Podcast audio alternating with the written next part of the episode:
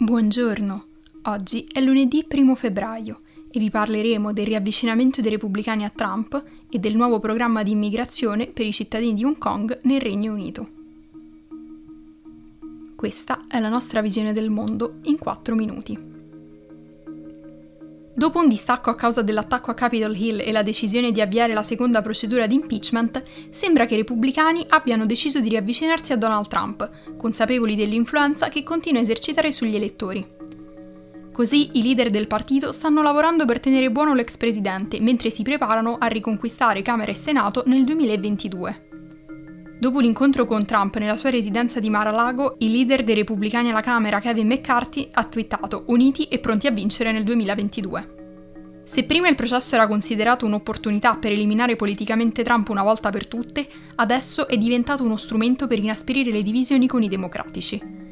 Invece di concentrarsi sulla colpevolezza dell'ex presidente, i repubblicani hanno attaccato la procedura di impeachment, sostenendo che sia incostituzionale processare un presidente che ha già lasciato la Casa Bianca.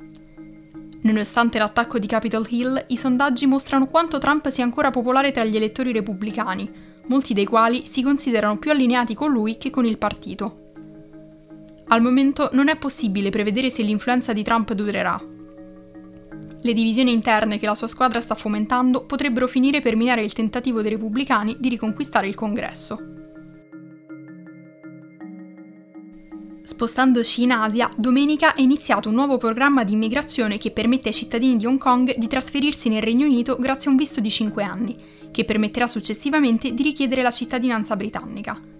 Londra ha fatto sapere che potranno aderirvi tutte le persone in possesso della British Nationality Overseas, la nazionalità britannica d'oltreoceano, uno status concesso ai cittadini che avevano effettuato la richiesta prima del 1997, quando Hong Kong era ancora una colonia inglese.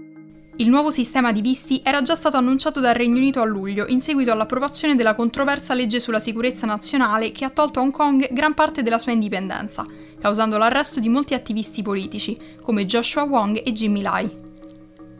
Dal 1997 i rapporti tra Pechino e Hong Kong sono regolati dal principio un paese due sistemi, che avrebbe dovuto garantire per 50 anni la libertà all'ex colonia britannica, permettendole di mantenere un ordinamento giuridico, politico, economico e legislativo indipendente.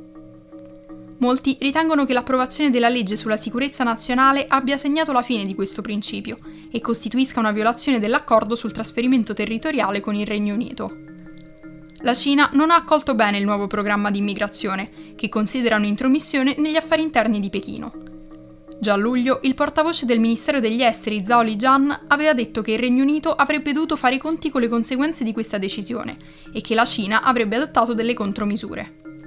Secondo le stime del governo britannico, saranno quasi 3 milioni le persone in possesso del British Nationality Overseas che usufruiranno del nuovo programma. L'ipotesi più accreditata è che nel primo anno si trasferiranno tra le 123.000 e le 153.000 persone, mentre nei prossimi 5 anni si arriverà a 300.000.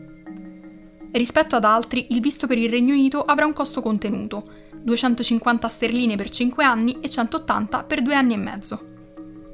Sarà possibile richiederlo fino al 31 gennaio 2022 e bisognerà dimostrare di potersi mantenere economicamente per almeno 6 mesi. Per oggi è tutto. Dalla redazione di The Vision a domani.